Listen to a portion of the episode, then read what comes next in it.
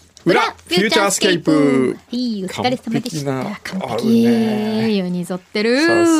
さすが心のままにって全然合わないから ね本当にやっぱり心のままになんですよそれは それぞれの心のままに言ってるんですよ本当に合わないで大丈夫ですよえー、ほどやの竹丸さんはいそういえば檻のタロットたまには檻のマジッ クどこに行ってしまったのでしょうか順平さんの企画立案の合間にぜひそうだよねね順もう平知さらんもないね間にすっかりもうなくなっちゃったね申し訳ないちくわのかさ上げはい今週アップルの新商品エアタグが発表されました、ん小さなメダルのようなものでこれをキーホルダーなどにつけておくとどこでかで落としてしまった時に iPhone を探すと同じようにエアタグをつけたキーホルダーを探すことができますこれがすごいのがエアタグ自体は電話回線の契約は不要で落としたエアタグの近くにいる人の iPhone がブル iPhone が Bluetooth で検知したことを匿名で知らせてくれるあそうなんだえーそういうシステムそういうシステム全世界10億台の iPhone がそう巨大操作網となるわけですははああえーすごいね忍ぶ恋を謳歌されている紳士淑女はエアタグ発売後、カバンにこっそり仕込まれていないかお気をつけなさいね。 そうだねそうこれはやばいね、僕は本当これを聞いた時にね、ん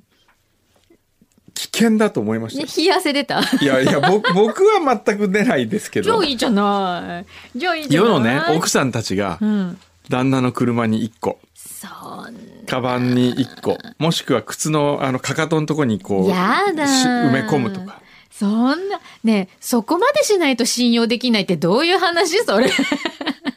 いや、そうえ。信用しようよ、そこは。じゃあ試しにお宅の旦那にやってごらんなさいいいよ。よ、全然。全然いいですどよ。っかちょろちょろちょろちょろ動いてるかもしれない よ。なんだこれってなるかもしれないね。えーっと。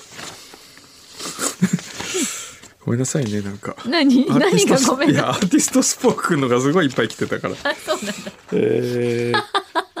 と、え、じゃあそれだけみんな聞いてるってことじゃない聞いてる。ほら増えてんの増かなえてんじゃない増えてんのかなね、ちょっと人数確認しましょうよ。 30人から何人ぐらいまで増えたかな、うん、えそれどうやってチェックできるんですかいや聞かなきゃわかんないあそうなんだえあの聞いてみようよじゃそうですかあね。ねえーチョコさん。はい夫との毎朝のウォーキングで最近とても楽しみなことがあります。お散歩中のワンちゃんたちとすれ違う時の朝の挨拶。うん中でも会見のモクちゃんと赤ちゃんに会うことが楽しみです。モクちゃんと赤ちゃんそだうなんだ会見。会見会見というのは山梨県に多い犬種で、うん天然記念物にも指定されているそうです。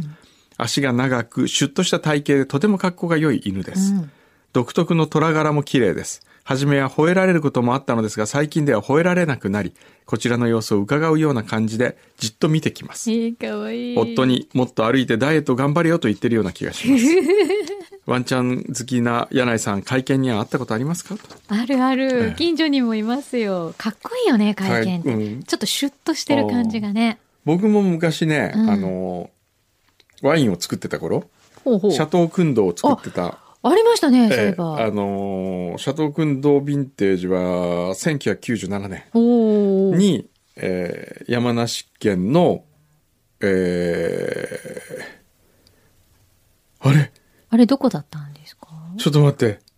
なんで、勝沼とかじゃなくて勝沼、勝沼。ちょっと勝沼が思い出せなかっえーなたんでそれが。出てこないもうワインわ山梨ワインといえば勝勝沼沼、勝沼市の、うんはい、勝沼市ですよね、あれ。じゃないかなうん勝沼のメルシャンの城の平試験農場で僕は作ったわけですよ。うんうんで、そこに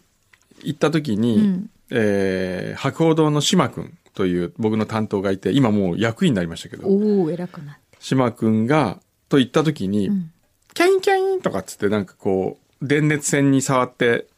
泣いてる子犬がいたんいでやすよ。ーうんですっごい可愛くてちっちゃな子犬で、ううんわ、可愛いって言って、それでもうこれどうしようって、この山の中で放置したら死ぬよねって言うんで、島くんがじゃあ僕持って帰りますって持って帰ったの。でそれが会見だった。そうなんだ、うん、で、えその時に、迷子そう、なんで会見があの山の中にいたかわかんないんですけどうね。んで、そのん名前をね、うんあの、そのブドウが、僕のシャトークンドーがカベルネソービニオン100%だったんで、うん カベルネって名前にして、渋いなカベルネくんがこう、大きくなっへてすごい立派な会見になりました。そうなんだ、へえでもよかったねその時にね、うん拾ってもらえてねえーピエールさん。いいつも楽しく拝聴しております2歳の息子を育児中です双方の親及び親族も離れたところにおりこのご時世もあってなかなか孤独な日々になりがちです、夫がいない日中の不安な時間過去の裏を遡って白イルカさんとタラちゃん奇抜なジングル抱きしめたいクンドカッパーフィールドなどに笑いながら励まされてきました小さな頃から聞いていたから幼いん小さな頃から聞いていたからか息子もお二人の声を聞くと落ち着くみたいです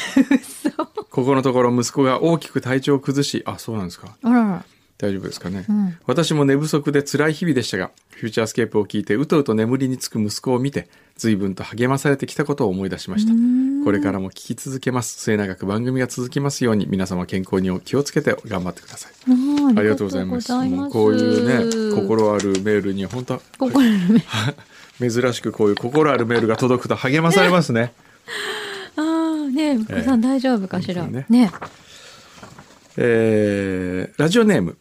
社長 AD からいただきましたお、あもう改め、社長エディになった。うんそうそう、んもう、えー AD 業務を1日しか体験してないにもかかわらず、社長 AD というラジオネームは誠に恐縮ではございますが、くんどうさんよりお許しをいただきましたので、愛着を抱きながらありがたく使わせていただきます。うんぜひ。あー今後は、しんのすけの米とは別々のメールで送らせていただくことにしました。そうですね急に別になっなので、しんのすけの米の新しいラジオネームを僕も知りましたので。たなるほど。だからあ、社長そうかうん。変えるんだ。変えるからそこはうんね。二、人こう分かれた。今までは一枚に二人来てたから、うん読みにくかったわけですよ、なんかね。うん。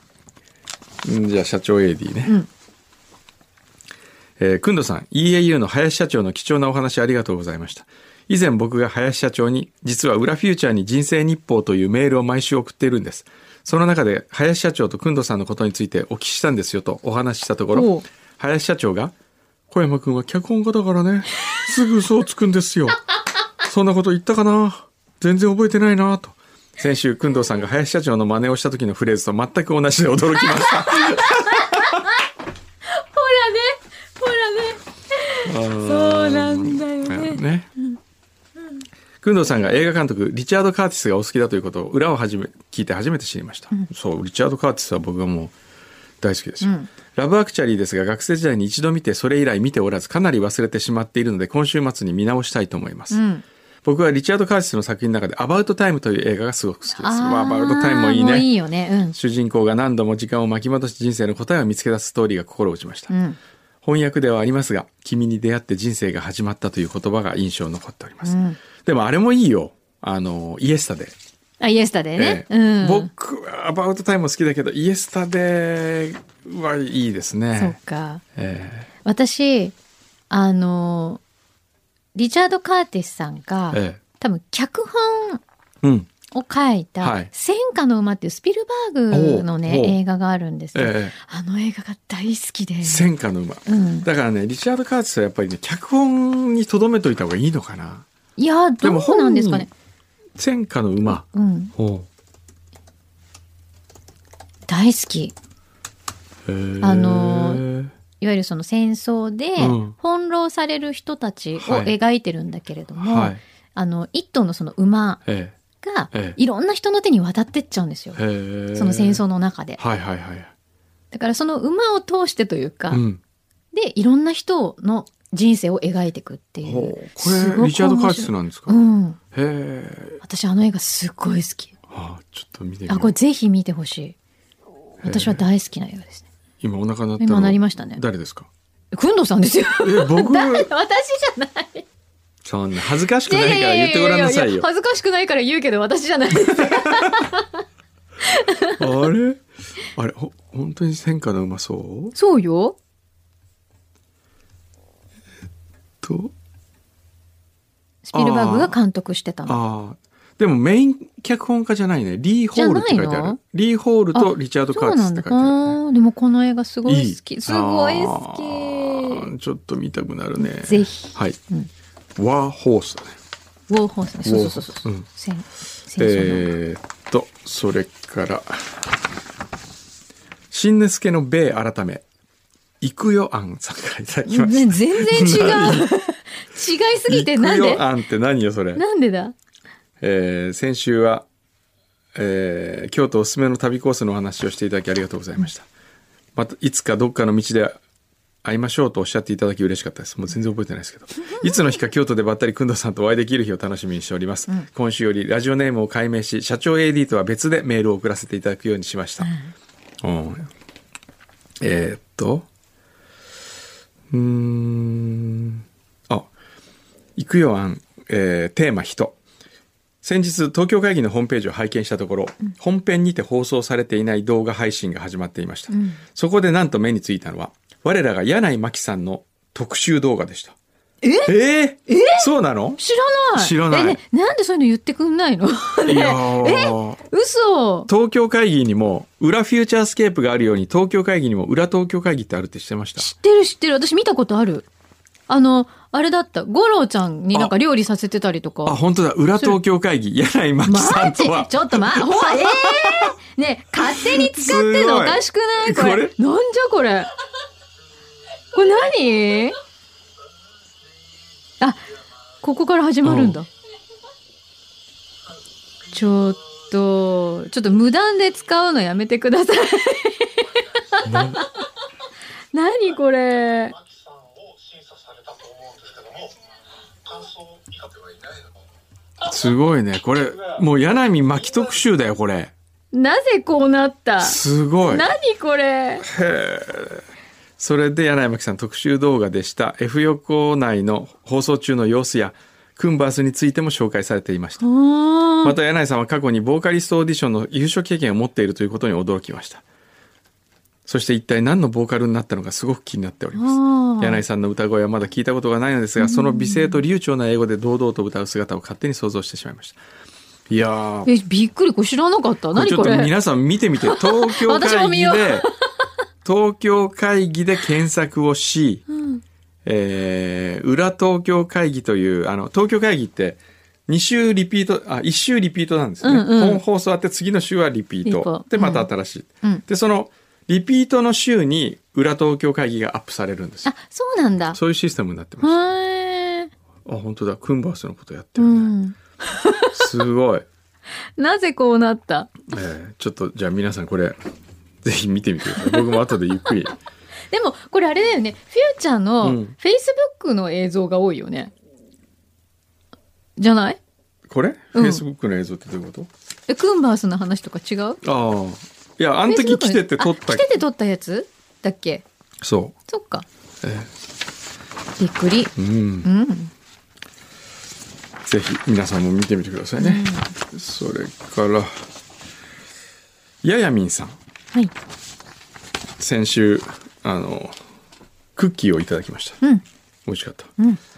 アーティストスポークンの話はしたくない。でも、本当はちょっとしたい工藤さんに。バレてる今週の北海道編は衝撃事件と学びの連続で神回尽くしでした。広い大地と迫るサイレン事件、大地の水と虫、トラウマ事件、ファーストクロスからの、ファーストクラスからの伝書バト事件。なんだっけな。あ、そして先ほどアップされた最新号でのパリのホテルでの激震はお腹がよじれるほど爆笑してしまいました。ディープでひっそり素敵な年の重ね方を学ぶ最高の宝庫。あ、言葉の宝庫、アーティストスポークン。リスナーさんの愛とスタッフの皆さんのセンスでつながり、生活のリズムを刻むフューチャースケープ。土曜日は幸せたっぷりな日です。おおう。なんと。これあの、アーティストスポークンをね、今週、火曜日、水曜日、はい軽部正治と二人でうん北海道行ったんですよ、出張で。うんうんで、その様子を移動中全部アーティストスポークン撮って、うーん全5回で配信したんですよ。へえで意外と面白くて、うん何が面白いって車の中であの撮りながらうん話してたら、途中でん覆面パトに捕まってうおー「あー!」っていきなりこうカルベって 「後ろがピカピカしてる!」みたいなそれで捕まったりとかなんで捕まったんですかそれスピード違反であダのメじゃんトークに夢中になっててダメあじゃんそれのアーティストスポークンのメッセージ宛て、はいメッセージコーナーがあるんですけど、はい機能がね、はいでそこでカルベ宛てに手紙が来てるよとか言ったらすごい喜んじゃって、うんでそれでこう なんかわーいってなったのねわーいってなったら多分一緒にアクセル踏んじゃったんです かねで捕まったりとかもうあとはそのメムアースホテルっていうね、うんうちでやってるあのこのメムアースホテルのインバーテッドハウスってところで今回ご飯食べたんですけど、はい。メムアースホテルは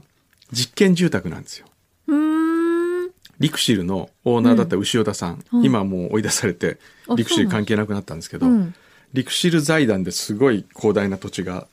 あって、へーまあ、これ話何回もしてるかもしれないけど、その世界のうん建築の学生たちにコンペをして、うん。一等賞の建物をうんそこに作るうん。でこうどんどんどんどんあの増えてきたんですよ、うんでそれをかホテルとして貸してるから、うん一棟ずつものすごい個性があるわけ素敵。で例えば、えーサステナブルの暮らしみたいな感じで、うん。家の中に馬小屋がある部屋はい。え馬いるの馬がいるから一緒に馬と寝ることもでき泊まりたるのがあったりとか、あとはアイヌの人たちの伝統的住宅を熊健吾なりに解釈した家とかい。でその中のねインバーテッドハウスってのは面白くて、うん。こえっ、とね、外、な、家の中に本来あるものが外にある家。うーん。意味わかりますキッチンとか外。外っていリうか、ビングとか外。お風呂外。トイレ外。あ、トイレだけ中か なそれで、ベッドルームも外なの。外っていうか、だから、屋根があるだけで、まあ言ってみれば壁のない家なんですよ。ああ、なるほど。だからもう北海道の大自然をもうバーッと見ながらう、ん。寝る時もそのまま寝て起きたら、え、窓とかないってことじゃあ窓ないだからベランダの上に屋根がついたみたいな家なんですよはあ。で暖炉があって、ん夜薪をパチパチ炊きながら、えーすぐ横にバーベキューコンロ持ってきて、うんで厚岸から届いた新鮮な牡蠣を食べながらおーで唯一難点は、ん虫が時々来るわけですよああ、そうね。でみんなでもうでも毛布にくるまりながら、うん。暖炉がパチパチ燃える音聞きながら、うん。男5人でご飯食べながら話したわけですよそれ寒くないんですか寒いんですよで寒さを楽しむ家ってコンセプトもあるふーん。ですっごいいい感じで「いいね」とかって言ったらカルベが急に「うわー!」とかって言って「うん。何?」言ったら「これ何に見えます?」ってこう手のひらにのすこれ虫じゃない?」って言ったら「今水飲んだら水飲んだら口の中に何かあったら噛んでみたらジョジョリって言ってでちょっと苦い味がして見たらこれなんですとかっていう事件があったりとか、大自然。ええこれ結構面白いんで大す。自然盛りだくさん、ええっていうのがアーティストすそごくう、でそきんてなるのんをできすね。たった300円で聞けるんですよ。 毎週言ってる。ええ、磯子のリリーさん。はい。前回の放送でアーティストスポークンを耳にして 気になってしまい、先日契約しました。ありがとうございまめっす。ちゃ勧誘した。ありがとうございます。ああ、騙され たな。取り留めもない話題かもしれませんが、放送の中で言っていたような居酒屋で隣のテーブルにいる方の会話を聞いているようで、個人的には好きです。うん。北海道の放送はなんだか水曜どうでしょうのような緩さを感じました。ああ、なるほど。ええちなみに私は作業用 BGM や車内で聞いておりますうー。ん。皆さんの作会業話に用 BGM。皆さんの会話にお邪魔しているような後部座席での会話を聞いているような感じで癖になりそうです なるほどね。後部座席ね。そうですねはいはいはい。ぜひぜひありがとうございます えーっとこれなんて読むんだっけな「ヒロと悦子の娘」ほう。今日はフューチャーと同じくらい楽しみにしているアーティストスポークンについて投稿させていただきますまだアーティストスポークンへのレターは送ったことはないんですが私は初回からのアーティストスポークン有料会員ですありがとうございまああ、す紹介からもう紹介だ。 もう本当もうに、あれじゃないですか。もうとなんか称号を与えたいね。うんあの、何ヶ月更新してる人なんかは、プラチナとかプラチナ、そそういううそうなんか、ダイヤモンドメンバーとかねダイヤモンドとか。 ダイヤモンド。くんどうさんは登録者数が30人と知ってて、この30人のための配信をとやる気を出されていましたが、私も30人しかいないと聞いて、毎月大会しようかどうかという迷いが吹き飛びました。なんだか特別感。そうだね。ええ工藤さんやカルベさんの車の後部座席でお話を聞いているような一種のテーブルでクロワッサンを食べているような一緒のテーブルでクロワッサンを食べているような感覚で楽しませていただいておりましたそれにしてもまさかあんな事件が起こるなんておじさま2人が口を揃えて「やばい」なんて叫んだと思ったらあんなことが起こる なんて軽部さんが連れて行かれる待っている間私までドキドキしましたはあなんかこれさ、ええもちろん音声はあれなんだけど、うんなんかこうネットフリックスとかでうんやってるおじさん二人旅みたいな、なんうかんそういう感じするよね。そうねそんな感じかそもういううんのの音声版って版いみうたいか、なうん、えいいね。皆様引き続いやきぜひえ30人だけのためにやってるんやっでてるあの特別え感いがあやります今ね31人は行ったね31人のために、あ牛皮があれこれ牛皮インバーテッドハウスあこれ誰だろう違う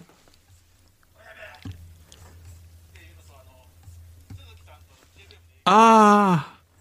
2人いいつ行ったんだろうねへえあこういうのな一緒に行った特番やったっけええ全然覚えてない特番やったあのあ熊さんと行った行ったそれは思い出した JWAVE JWAVE でそうそう特番やった熊さんと行ったいつの話ですか最近去年かな去年去年です去年なんか他で行くって言ってたよねセブン行った行った熊さんとそれの時牛さんも行ったもんね最近じゃんでもインバーテッドハウス行った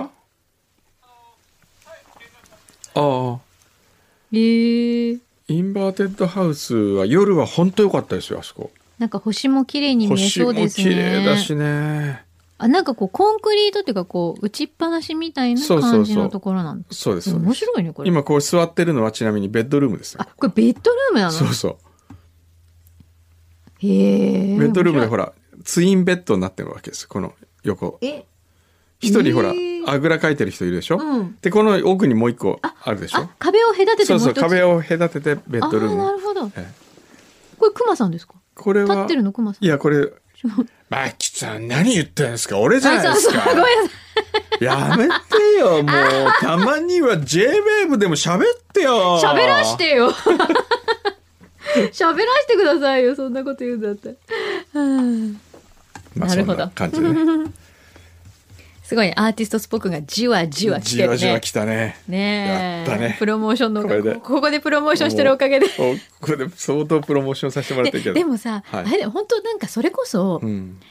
社長と副社長の一日っていう、うん。なんか動画配信とかわかんないけど音声配信とかうん定期的にやったらうん面白いんじゃない、絶面白い対かな軽部さんとくんのさんはうん何かしら起きるんですよ。それって起きるね。普段ででもね、この間、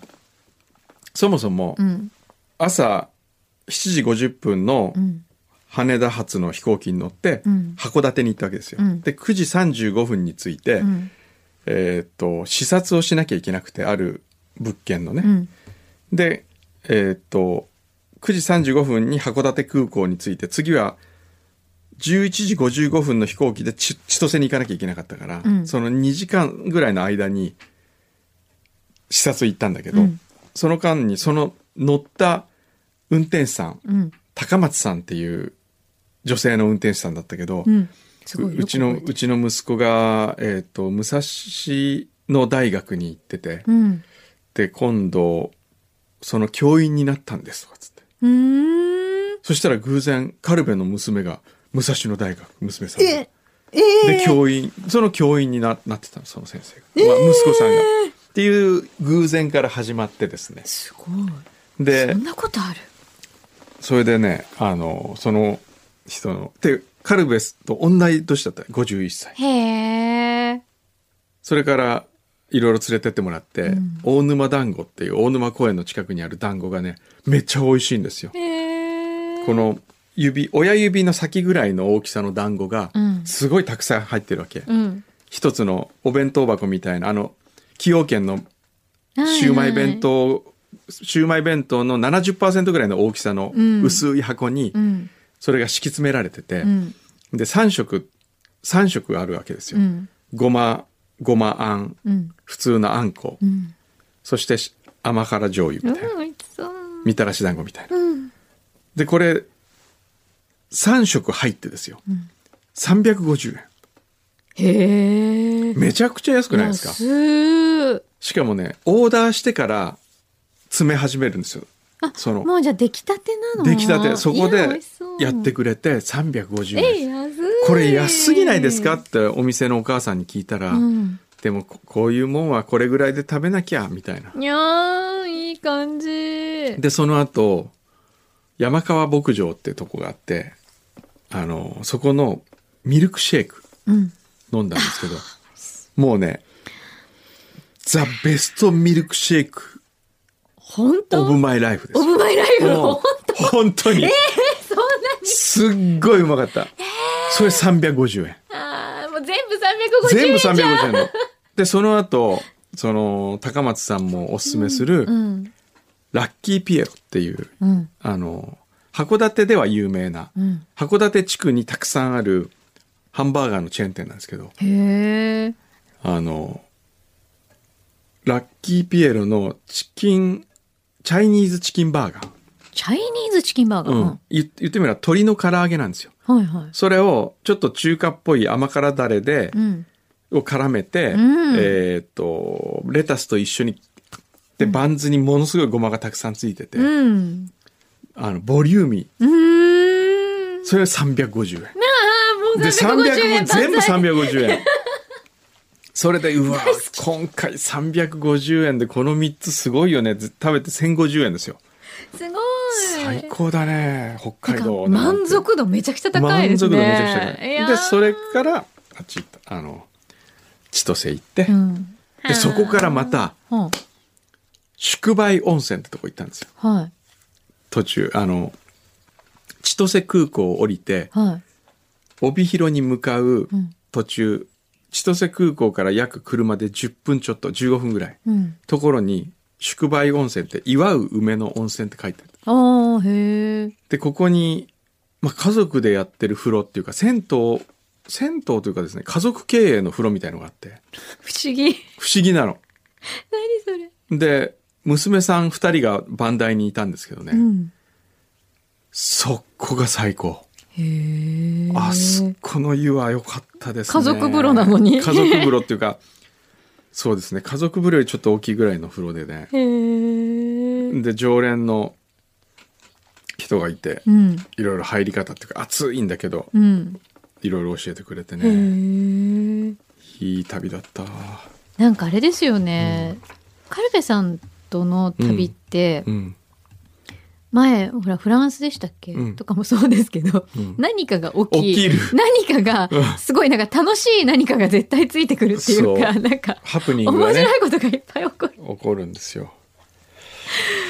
いいまな、あ、まあそういうのがねネットフリで見たいです、うんそうそう。あの、アーティストスポークン300円ですからそうね。ね300円で皆さん体感してい一ただ回ける体感みたいなしてもらえればこの旅の様子がああでも飽きたらもう飽き飽きない早くしないと飽きちゃうよ もうそうね。あの、そろそろちょっとやめちゃうかもしれないから、うん皆さん聞くなら今のうちです。飽きる前にねうん。だって300円ですからそんな気がすねる一回あそうの、ね食べログ一月だけ契約したみたいなもんですかそうね。そう思えばらね。はい、うん。そう ですねいつでもあの簡単に大会もできるみそたういなだね。うん。まあ、お試しで書いてみるのもいいかもね。 はいというわけでこれ課金したらどうなんだろうねやっぱ裏フューチャーを よくないかこれは、やめた方がいいと思やめう。やめた方がいいその価値はない。ないね。